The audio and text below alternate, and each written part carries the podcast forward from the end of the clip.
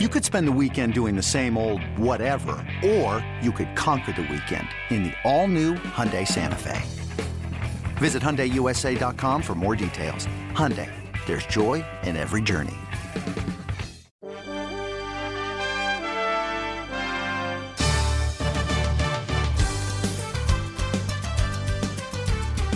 Welcome back to Mariners Pod. Great to have you with us as we get you ready for this weekend. Gary Hill here. Mariners taking on the Texas Rangers. We'll talk about that coming up on Mariners Pod today.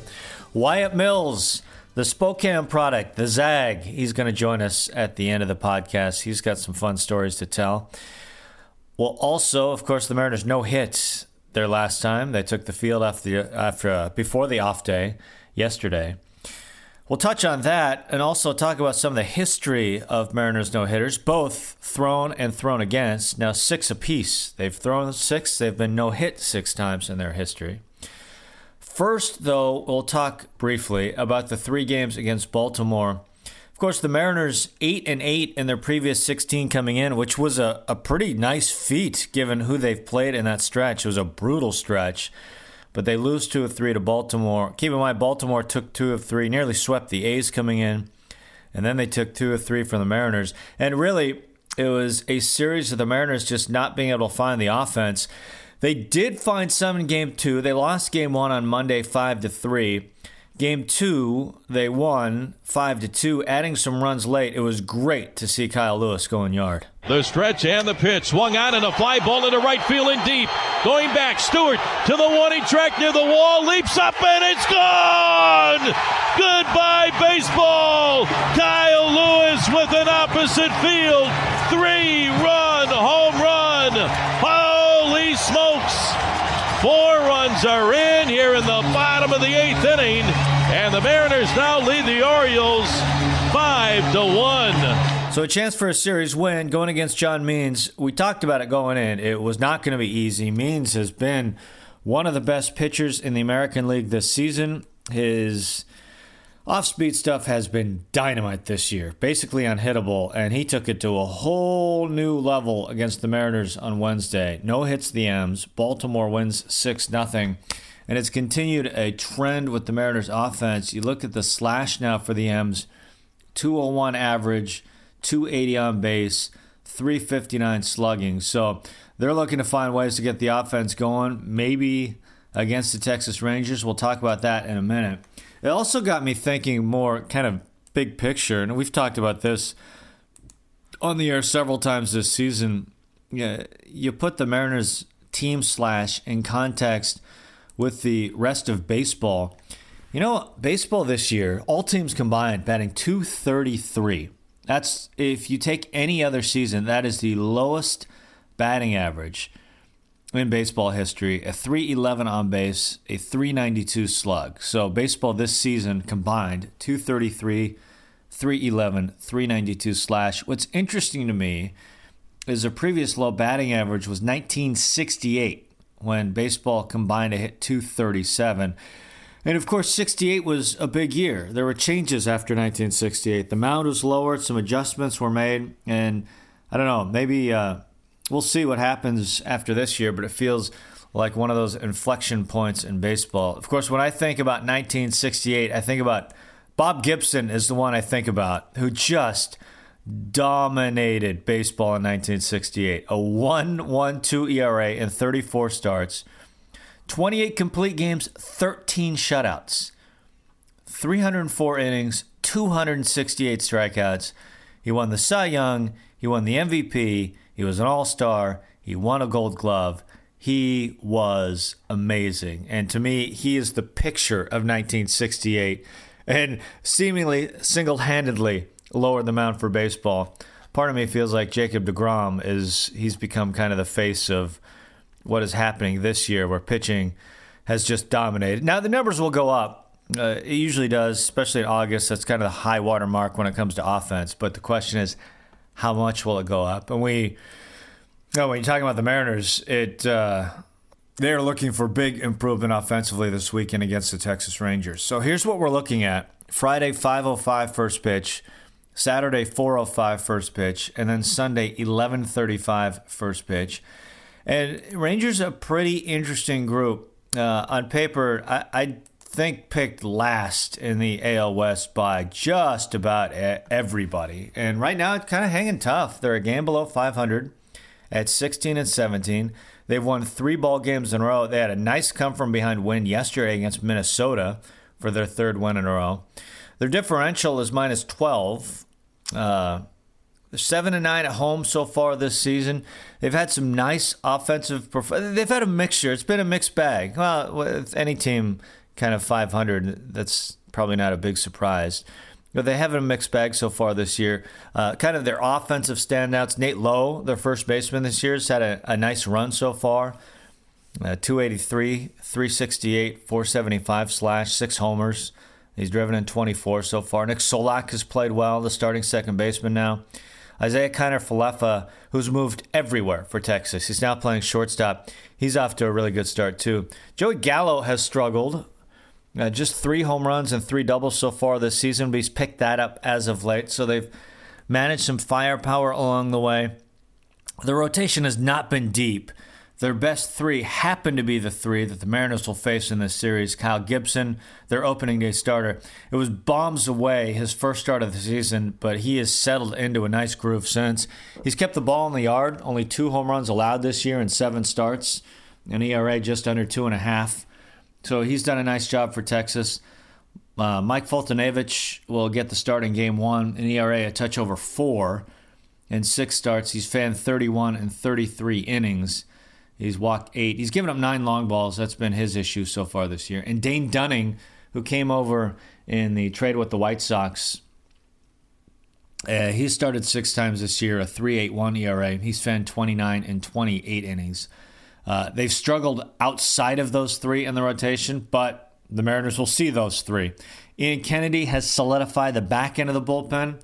The longtime starter turned bullpen man for the Royals, and he's almost double digit saves already. He's their guy. They, they have some pockets, though, of struggling in the pen. So, Mariners look to take advantage of that offensively. So, we'll see if the Mariners can get cracking against the Texas Rangers. So here's what we're going to do. Uh, you may enjoy this. You may not enjoy this. So if you enjoy it, great. If you don't, go ahead and fast forward to Wyatt Mills, who's at the end of this. And I think you'll like that conversation. You don't want to miss that. So, what we're going to do next, we are going to play the final out from 10 of the 12 no hitters that the Mariners have been involved in on either side. The ones they've thrown, the ones that have been thrown to them. There's two that I haven't been able to find yet. I'm pretty sure somewhere I have the cassettes of the full games, but I have not uh, digitized them yet. So we don't have the Dwight Gooden Yankees no hitter from '96, and we don't have the Langston slash Witt no hitter from the Angels against the Mariners in 1990. But you will hear the, hear the last out of 10 of the 12 no hitters, and we'll go in reverse order. So we'll start with the means from two days ago and then uh, we'll just go on through. So we'll play them all. So here it is, and Wyatt Mills will come up right after that. The windup and the pitch on the way to Crawford. Swing and a line drive to the shortstop. Urias makes the catch. And John Means has thrown a no hitter this afternoon here in Seattle at T Mobile Park. The Orioles win it 6 to nothing. Two outs, top of the ninth. The windup. And the 3 2 to Bogey. Swing and a fly ball into shallow right center field. Over is Reddick calling for it, and he makes the catch. A combined no hitter for the Houston Astros tonight. The pitch to Smith. Swinging a ground ball to the right side. Rengifo knocks it down, picks it up, throws the first. The ball game is over. A combined no hitter for the Angels tonight by Taylor Cole and Felix Pena as the Angels win it by a score of 13 to nothing the 12th no hitter in the history of the Angels franchise, and the third combined no hitter. Paxton ready. Here's the windup and the 0 2 pitch. Swing and a one hopper to third. Seager's got it. Toss across. Ball game is over. James Paxton has just thrown a no hitter. The big lefty is getting mobbed out of the mound. The lefty from Ladner, British Columbia, has thrown the sixth no hitter in the history of the Seattle Mariners franchise. The young man from British Columbia throws a no hitter against the Blue Jays north of the border here at Rogers Center in Toronto. From Paxton, his first no hitter of his major league career, his first complete game. His teammates are mobbing him at the mound. He is surrounded by his teammates. Paxton has thrown a no hitter tonight here in Toronto on May the 8th of 2018. The windup and the pitch on the way. Parra with a swing and a fly ball. Left center field on the run. Jackson. He makes the catch. A no hitter for Hisashi Iwakuma. Iwakuma being mobbed out at the mound. The fifth no hitter in Mariners history. Hisashi Iwakuma has done it. One strike away from baseball history. Hernandez looks in, the windup, and the 2 2 pitch. Strike three called. Felix Hernandez pumps his arms in the air. Felix has just thrown the first perfect game in Seattle Mariners history. He's being mobbed by his teammates behind the mound. He's done it. He's done it. The 0 1 on the way. Swinging a ground ball. Ackley at second. He's got it. The throw to first. It's over. The Mariners have a combined no hitter. Six pitchers combined to throw a no hitter here at Safeco Field. And they're going crazy at the corner of Dave Niehaus Way and Edgar Martinez Drive. Kevin Millwood, Charlie Furbush, Stephen Pryor, Lucas Luetge, Brandon League, Tom Wilhelmsen combined, six pitchers combined on a no hitter here at Safeco Field, the 10th time in Major League history there has been a combined no hitter. Holy smokes! What a night for the Mariners. Two down here in the bottom of the ninth inning. Here's the windup. And the 3 2 on the way. Check swing. Did it go? Strike three. The ball gets away from Pierzynski. The throw to first, and it's over. Philip Humber has thrown the 21st perfect game in Major League history. He is being mobbed out in front of the mound here at Safeco Field. It is the 18th no hitter in Chicago White Sox history. He strikes out Brendan Ryan on a check swing, strike three. Brian Runge, the home plate umpire, calling strike three. The ball got away from Pierzynski. He fired down to Konerko at first for the strikeout, and the 27th consecutive out recorded. Holy smokes, what a performance by Philip Humber, the 21st perfecto in Major League history. How about that? Bosio his 2 1 pitch on the way. Swung on, high jumper with a mound. Charged by Vizquel. Barehead throws, it's over. And Bosio has done it. My, oh my. What a performance by Chris Bosio. The second no hitter in Mariner history. And he is being mobbed by his teammates out behind the mound. Great defense, great pitching, and these fans indeed have had a chair on baseball history here at the Kingdome tonight to see one of the more brilliant performances in history as Bosio faces only one over the minimum and no hits. The Boston Red Sox beats them by a score of seven to nothing. You will never see a better pitched game. Congratulations to Chris Bosio being embraced by all of his teammates, and he did it in only 95 pitches. Indeed, my, oh my. A man all alone with himself, but not all alone here. As 24,000 incredibly rabid Mariner fans are looking for that final strike. That will set Mariner history. Here comes the left-hander's wind. The 0-2 pitch on the way. Strike! It's over! He has done it! High fastball. Randy Johnson being mobbed by Scott Bradley down to greet him and the entire Mariner team. Here on the 2nd of June, it ends at 9.51 Pacific Daylight Time. Randy Johnson with the first Mariner no-hitter in history, and they are going crazy. Everybody saluting the tallest man to ever put on a uniform in the history of baseball. Randy Johnson has done it He has no hit the Detroit Tigers tonight, two to nothing. My oh my! We started our conversation with Wyatt about his major league debut, what it was like taking the mound for the first time in a Mariners uniform. Uh, you know, I thought it was going to be a lot more crazy and nervous. Uh, nerves were going to be floating around, but it really everything leading up to this moment prepared prepared me for it.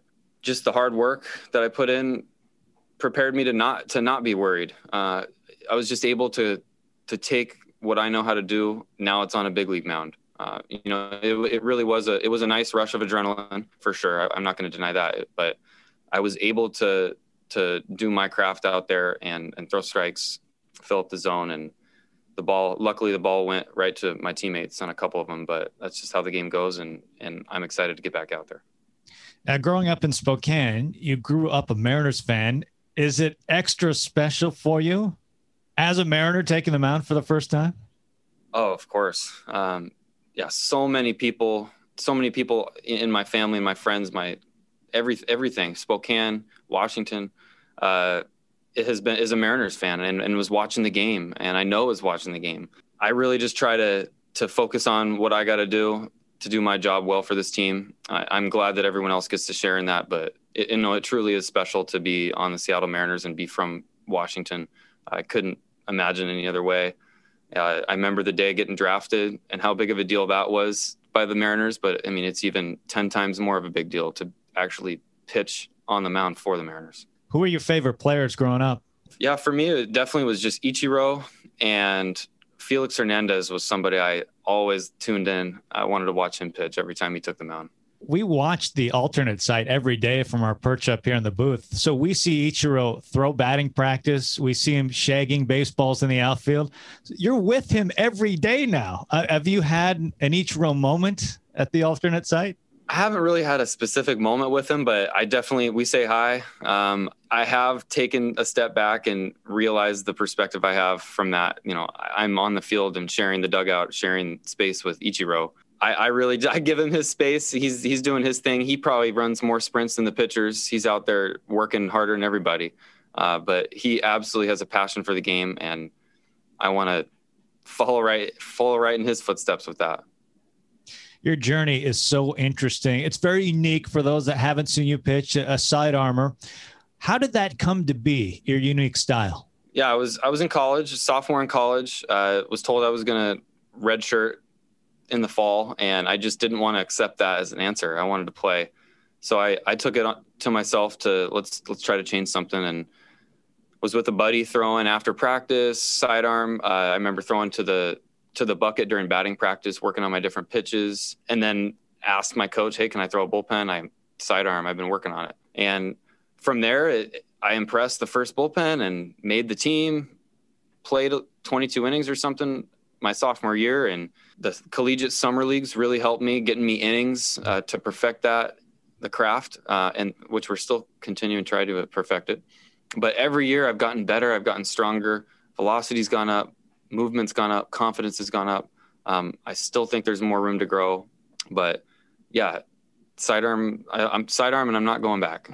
At what point at Gonzaga did you think Major League Baseball was actually a possibility for you down the road? Man, I I really didn't have that thought until my senior year, or maybe my no, my junior year. One of my my assistant coaches, who's actually going to be my brother-in-law now. Funny story, but so he was a coach and he he played with me when I was younger at Gonzaga, and he said, "When did you know that you uh, you know that you were going to be a big leaguer?" And I, and I was just kind of stunned by that comment. You know, coming off of a really good performance, throwing it harder than I ever had, and that's kind of when it hit me. Like, wow, you know, I do I do kind of have the stuff that that can turn into a major leaguer. And from then on, that's when that's when the uh, scouts started sending me information. They wanted information from me. Uh, conversation started there, and now I'm here. So, what was more exciting, getting your first out at the big leagues or the shot against UCLA? I'm.